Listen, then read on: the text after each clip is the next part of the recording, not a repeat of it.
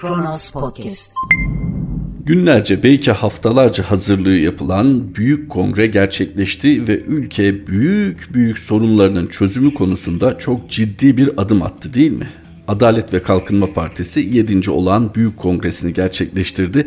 Sayın Cumhurbaşkanı ve aynı zamanda Adalet ve Kalkınma Partisi Genel Başkanı demişti ki çarşamba günkü konuşmam 2023 manifestosu olacak. Oldu mu? Böyle bir manifesto olmadığı gibi ne oldu? Battık diyenlere inanmayın, altınınızı, dövizinizi bankalara yatırın dedi Cumhurbaşkanı Erdoğan. Bakınız bir siyasi parti 19. yılında iktidarının kongre düzenledi ve genel başkanı dedi ki dövizinizi, altınınızı bankalara yatırın. Manifesto budur işte. Merhaba 25 Mart 2021 Perşembe günün tarihi ve Kronos Haber'de Kronos günden başlıyor. Erdoğan, battık diyenlere inanmayın, altınınızı, dövizinizi bankalara yatırın. Cumhurbaşkanı ve AK Parti Genel Başkanı Recep Tayyip Erdoğan, AK Parti 7. olağan büyük kongresinde yaptığı konuşmada vatandaşlara yatırım tavsiyeleri verdi. Erdoğan son birkaç gündür TL'deki sert değer kayıplarının Türkiye ekonomisinin gerçek dinamiklerini taşıdığı potansiyeli ve yarınını kesinlikle yansıtmadığını savunarak siz içeride birilerinin battık, bittik, yıkıldık, öldük diye terane tutturduğuna, kendi ülkelerini kötüleme yarışına girdiklerine bakmayın. Bunlar kendi ülkelerinin ve milletlerinin felaketinden iktidar devşirme hevesinde olan, gözlerini kin ve nefret bürümüş kifayetsiz muhterislerdir dedi. Sayın Erdoğan'ın bu söylediklerini az sonra Kronos yazarlarından Turhan Bozkurt'un satırlarına bırakalım ama biz daha çok kongreye odaklanalım. 7. olan Büyük Kongre Ankara Spor Salonu'nda yapıldı. Malumunuz salon kapalı bir alanı anlatır. Peki bu salonda toplanan AK Parti sevdalıları, AK Parti gönüllüleri acaba koronadan muaf mı? Hani Cumhurbaşkanlığı kararnamelerinin müthiş yetkileri var ya, acaba bir kararnameyle bu kişiler koronadan muaf mı tutuldu? Hadi koronadan muaf tutulmak, bir virüsten muaf tutulmak bilimsel gerçeklikle örtüşmüyor. Peki salgın tedbirlerinden muaf mı tutuldular? Bir kere o otobüs görüntülerini hatırlıyoruz değil mi? Maske ya var ya yok olanların çenesinde kolunda. E bununla birlikte salona bakıyoruz. Salonda evet protokole ayrılan yerde gayet mesafeli konulmuş sandalyeler tedbirlere uyulmuş görüntü harika. Peki tribünlere baktığımızda ne görüyoruz? İç içe geçmiş bir kalabalık görüyoruz. Hep birazdan Cumhurbaşkanını ayakta tutmak. Ayakta tutmaktan kastettiğim sağlık manasında değil, moral motivasyon açısından ayakta tutmak için alkışlar, marşlar, şarkılar ama o dene herkes kol kola, herkes iç içe. Oysa ne diyordu uzmanlar? Hani bir sosyal mesafe bulundurun aranızda. Özellikle kapalı ve kalabalık ortamlarda bulunmayın. Ama tam da kapalı ve kalabalık olsun diye istenmişti bu kongre. Neden? Çünkü AK Parti iktidarının 19. yılında hala güçlü, hala ayakta ve hala alternatifsiz mesajını vermek için verildi mi? Başarılı olundu mu? Bilemiyoruz. Onu büyük bir ihtimalle Sayın Cumhurbaşkanı'nın masasına konulan kamuoyu yoklamaları ortaya koyacaktır. Peki bu kongre parti içinde büyük heyecan uyandırır bir yenilenme ruhu aşılarken birilerinde darıltmış olabilir mi? Mesela sosyal medyada tepki veren müzisyenleri, sahne sanatçılarını, pandemi ortamında yeterli desteği alamadıkları için canlarına kıyan insanların olduğu bu sektör neden bu kongre bu şekilde düzenlendi sorusunu haklı olarak sormadılar mı? Sadece onlar değil, yine sosyal medyada hakkımı helal etmiyorum etiketiyle başlatılan bir etkinlik vardı. Sağlık çalışanları diyordu ki ben bunun için mi nöbet tuttum? Hayatını kaybeden sağlık çalışanlarının yakınları da diyordu ki ben annemi babamı bunun için mi kaybettim? Yani bu toplum pandemiyi en az hasarla atlatsın diye insanlar canlarını dişlerine takarak hatta canlarını ortaya koyarak sağlık sektöründe gayret ederken, nöbet tutarken netice bu mu olmalıydı? Bakınız o kongreye Türkiye'nin dört bir tarafından katılımcılar geldi. Onlar şimdi hem heyecanlarını hem de belki virüslerini paylaşarak ayrıldılar oradan. Sadece orada kalmadılar. Belki de orada 14 gün karantina da tutulmaları gerekirdi ne dersiniz? Ama bir diğer iddia daha vahim. O da CHP'li Sayın Murat Emir'in iddiası. Acaba 1,5 milyon olduğu söylenen Avrupa Birliği tarafından Türkiye'ye gönderilen Pfizer-BioNTech aşısı bu kongre için partililere yapılmış olabilir mi? Bir soru, bir iddia cevaplamak tabii ki başta Sağlık Bakanlığı'na düşer. Yani şimdi alt alta topladığınızda gerçekten Türkiye'nin geleceği açısından çok verimli bir kongre oldu diyebilir miyiz AK Parti'nin 7. olan büyük kongresi? Daha da önemlisi Cumhurbaşkanı Erdoğan'ın manifesto niteliğinde bir konuşma yapması bekleniyordu ki kendisi buna işaret etmişti. Fakat o Türkiye için güven ve istikrar sloganı başlığı altında mevcuttan söz etmeyi tercih etti. Sayın Devlet Bahçeli'ye teşekkür etti ve benzer açıklamalarını yineledi. Ama bununla birlikte önemli bir çağrıda bulundu. Ne dedi? Dövizinizi, altınınızı bankalarda değerlendirin. Neden? Manifesto niteliğinde olması beklenen bir konuşmada akılda kalan cümle bu mu olmalıydı? Bunu bir kenara yazalım ve Turhan Bozkurt'a kulak verelim. Evde kalan son gümüşlere mukayyet olun. Türk lirası 2018 yılı Ağustos ayı 2020 yılı Kasım ayından sonra yine mum gibi eriyor. 22 Mart 2021 pazartesi günü Asya Pasifik piyasaları açıldığında dolar 8 lira 47 kuruşa kadar yükseldi. Türkiye'nin derin uykuda olduğu saatlerde TL %15 erirken geçen yıl sonundaki 8.52 TL eşiğinin geçilmemesi TL'ye geçici de olsa nefes aldırdı. Yükseliş esnasında kamu bankalarının Endonezya'da 1,5 milyar dolar sattığını sarayın ekonomi danışmanı Yiğit Bulut dün imaen de olsa itiraf etti. Bulut'a göre 7.20'den alınan doların 8 lira üzerinde satılmasını eleştirmenin bir manası yokmuş.'' Oysa hükümetin görevi döviz spekülasyonu yaparak para kazanmak değildir. TL'nin gece yarısında 1,5 liraya yakın değer kaybetmesinin yol açacağı ekonomik çöküşü, enflasyon patlamasını ve rekor kıran işsizliği hafife alan bulutun hamasi yaklaşımı sebepsiz değil. 47 milyar lira tutarındaki ihtiyat akçesine, devletin kefen parasına kadar Merkez Bankası'nın kasasında ne var ne yok harcayan hükümet 2018'den beri dövize sıkıştıkça aynı kambiyo oyununu tedavüle sürüyor daha da düşecek propagandasıyla tuzağa düşenler zararına doları elden çıkarıyor. Derken suni ve planlı bir kriz çıkarılıyor. Döviz kurları birkaç günde %20'ye yakın değer kazandığında Türkiye Cumhuriyet Merkez Bankası'nın kamu bankalarına arka kapıdan verdiği emanet dövizler yeni ve yüksek fiyattan satılıyor. Olup bitenden habersiz vatandaş dolar fırladı diye döviz bürosuna ya da bankaya koşuyor. Dövizi yüksekten aldığını fark ettiğinde perde çoktan kapanmış oluyor.'' Düne kadar artırılmayan faizler umulmadık bir anda birkaç adımda %19'a çıkarılıyor. Son kirli oyun da böyle icra edildi. 19 Mart'ta haftalık repo faizini %17'den %19'a çıkaran Naci Ağbal bir günde düşman ilan edildi. Sarayın güdümündeki gazetelerde Ağbal yaylım ateşine tutuldu. Albayrak ailesine ait Yeni Şafak gazetesi bu operasyonu kim adına çektiniz diyerek Ağbal'ı manşetten hedef aldı. Haberin üzerinden 24 saat geçmeden Adalet ve Kalkınma Partisi lideri ve Cumhurbaşkanı Recep Tayyip Erdoğan Ağbal'ı azletti. 7 Kasım 2020'de azlettiği Murat Uysal'ın yerine getirdiği Ağbal'ı 5 ay bile tutmayan Erdoğan, eski Halkbank Genel Müdür Yardımcısı Şahap Kavcıoğlu'nu paranın yeni patronu olarak ilan etti. Erdoğan Amerika'da Halkbank davasının başlayacağı 3 Mayıs'a sayılı günler kala Amerika'ya böyle bir meydan okumanın bir bedeli olacağını hesap etmemiş olamaz. Kur nasıl olsa yükselecekti. En yüksek faiz liginde 7. sıradaki Türkiye faizin %7'lerde olduğu 2010'lu yılların onda biri kadar bile sıcak para çekemiyor. O vakit ağbalın biletini erkenden kesip döviz fay hatlarını harekete geçirmekten başka çare kalmadı. Dünyada dolar değer kazanıyor. Kasada döviz kalmadı. Dış borç 430 milyar dolar. 3,4 trilyon TL. 12 ay ve daha yakın vadede ödenecek dış borç 192 milyar dolar. Kamu ve özel kesimin toplam borcu 7,3 trilyon TL ki kur arttıkça borç da katlanıyor. Bütçe açığı 250 milyar lirayı bulacak. Türkiye Varlık Fonu 2019'da aldığı 1 milyar avroluk sendikasyon kredisini 1,25 milyar avro olarak yeniledi. 2 yıl vadeli sendikasyon kredisinde 11 ülkeden 14 bankanın imzası var. Faiz ise Euribor artı %2,25 aynı vadede aynı krediyi herhangi bir Alman bankası eksi %0,49 faizle alıyor. Türkiye Varlık Fonu üzerine 225 bas puan fazladan faiz ödeyecek. Güya Türkiye Varlık Fonu doğrudan ve kalıcı yatırım getirmek için 2017'de kurulmuştu. 4 yıldır tek sentlik doğrudan yatırıma vesile olamadığı gibi borç rekoru kırıyor. Göstergeler bu kadar vahim olunca piyasalar kur şokuyla er ya da geç yüzleşir. Madem dolar suni şekilde indirildiği seviyeden yukarı sıçrayacak, o halde planlı ve siyaseten içeride lehine sonuçlanacak bir tarzda infilak ettirmek ehvenişer olarak görülüyor.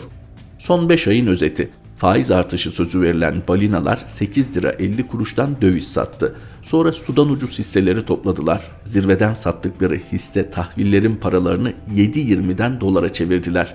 Getirdikleri 4 milyar doları 5 milyar dolar olarak bavula doldurup gidiyorlar. 22 Mart rallisinden sonra ne kadar yabancı geleceği meçhul. Zira bu defa doların anavatanı Amerika Birleşik Devletleri'nde 10 yıllık tahvilin faizi %1,60'ın üzerinde ve Amerika'da enflasyonun yıl sonunda %3'ü bulabileceği belirtiliyor. Risk iştahı azaldı. Merkez bankalarının verdiği bedava paralarla şişen varlık balonu patladı patlayacak. Türkiye gibi döviz susuzluğu çeken diğer gelişmekte olan ülkeleri terk eden dolar yatırımcısı okyanus ötesine geri dönüyor. 2021 yılı merkezi idare bütçesinden iki kalem. Milli Eğitim Bakanlığı 147 milyar lira, faiz ödemeleri 179,6 milyar lira.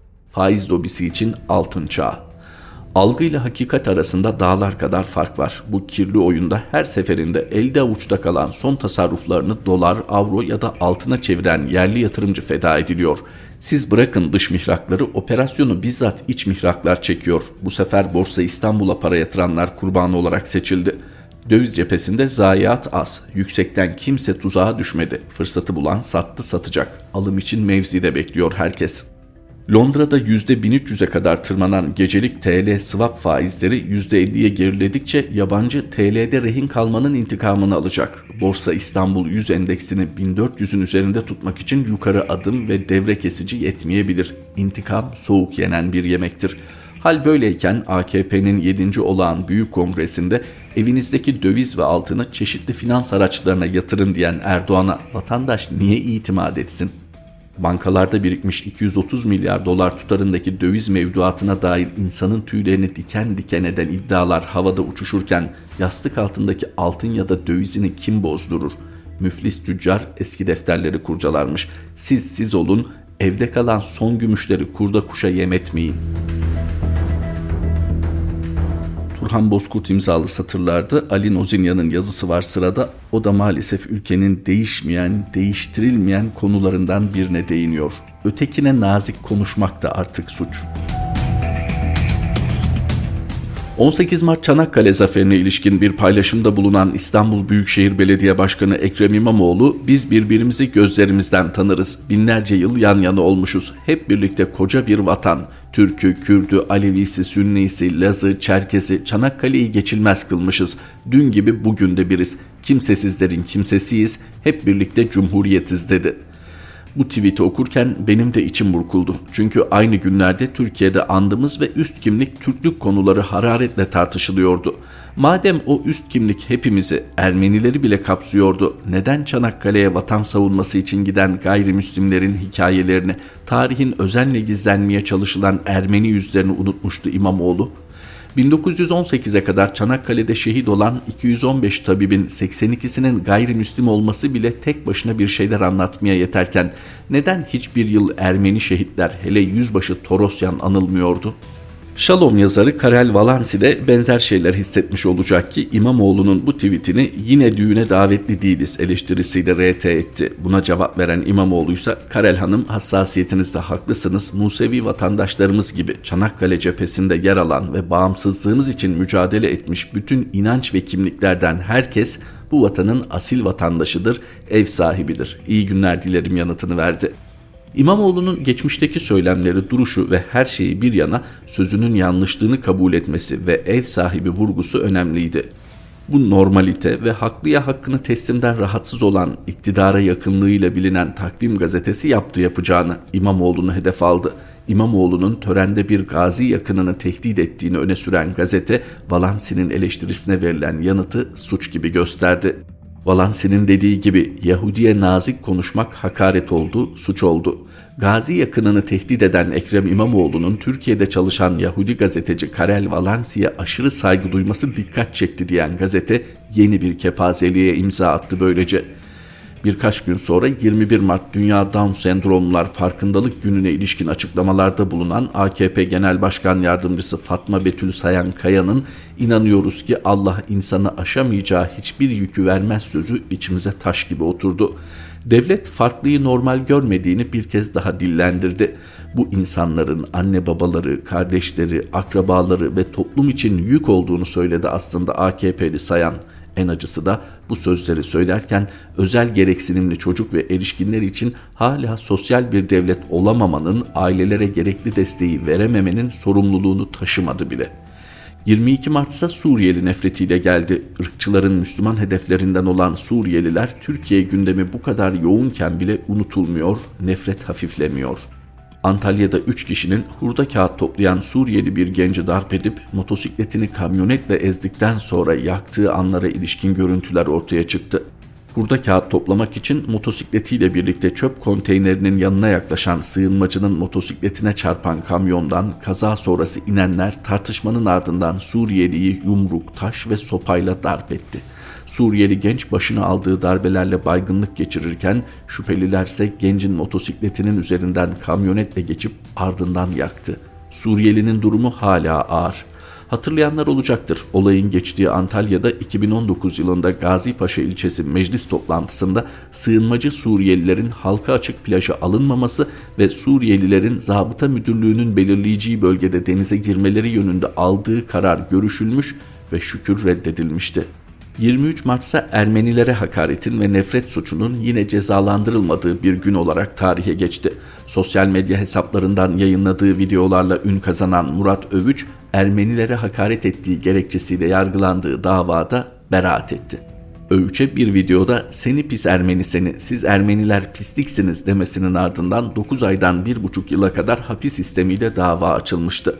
Halkın bir kesimini ırk temelli aşağılamaktan yargılanan Övüç, videonun tamamı incelendiğinde Türkiye'deki Ermenilerin benim kardeşim olduğunu, onlara yönelik bir söylemim olmadığı anlaşılacaktır. Sözlerim Kim Kardashian isimli televizyon yıldızına yöneliktir.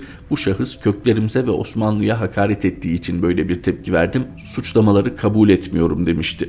Hakaret denilen Kardaşyan'ın 1,5 milyon Ermeninin öldürülüşünün dünya genelinde anıldığı 24 Nisan Ermeni soykırımını anma gününde attığı anma mesajıydı.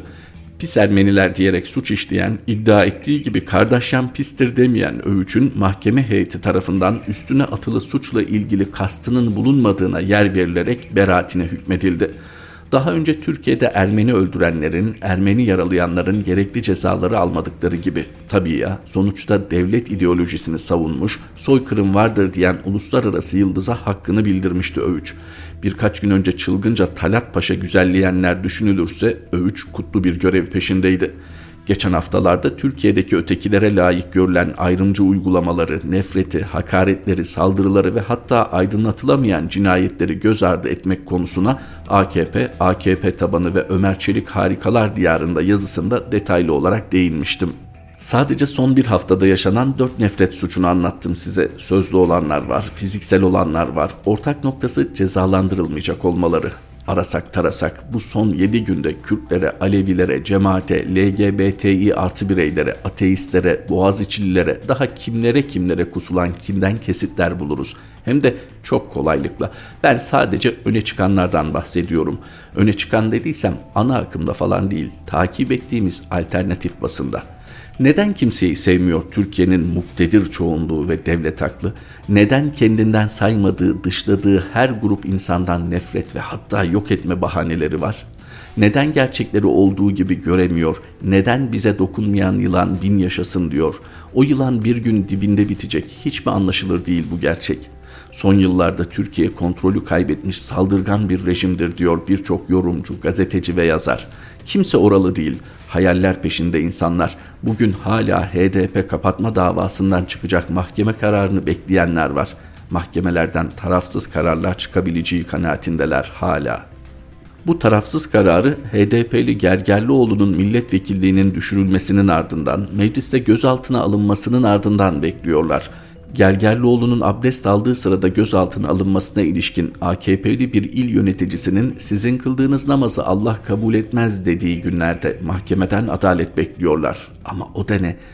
Ama o da ne? Bir gece dolar yükselince herkese bir aydınlanma geliyor. Feryatlar, figanlar, küfürler, olmaz olsun böyle hükümet, batıyoruz sesleri. İnsanlar hukuksuzca cezaevinde yıllardır. Onlar için seslerini çıkaranlarsa terörist, bölücü, hain. Evet batıyoruz. Günaydın. Ali Nozinya'nın satırlarıyla Kronos gündemin sonuna geldik. Kronos Haber'de tekrar buluşmak üzere. Hoşçakalın. Kronos Podcast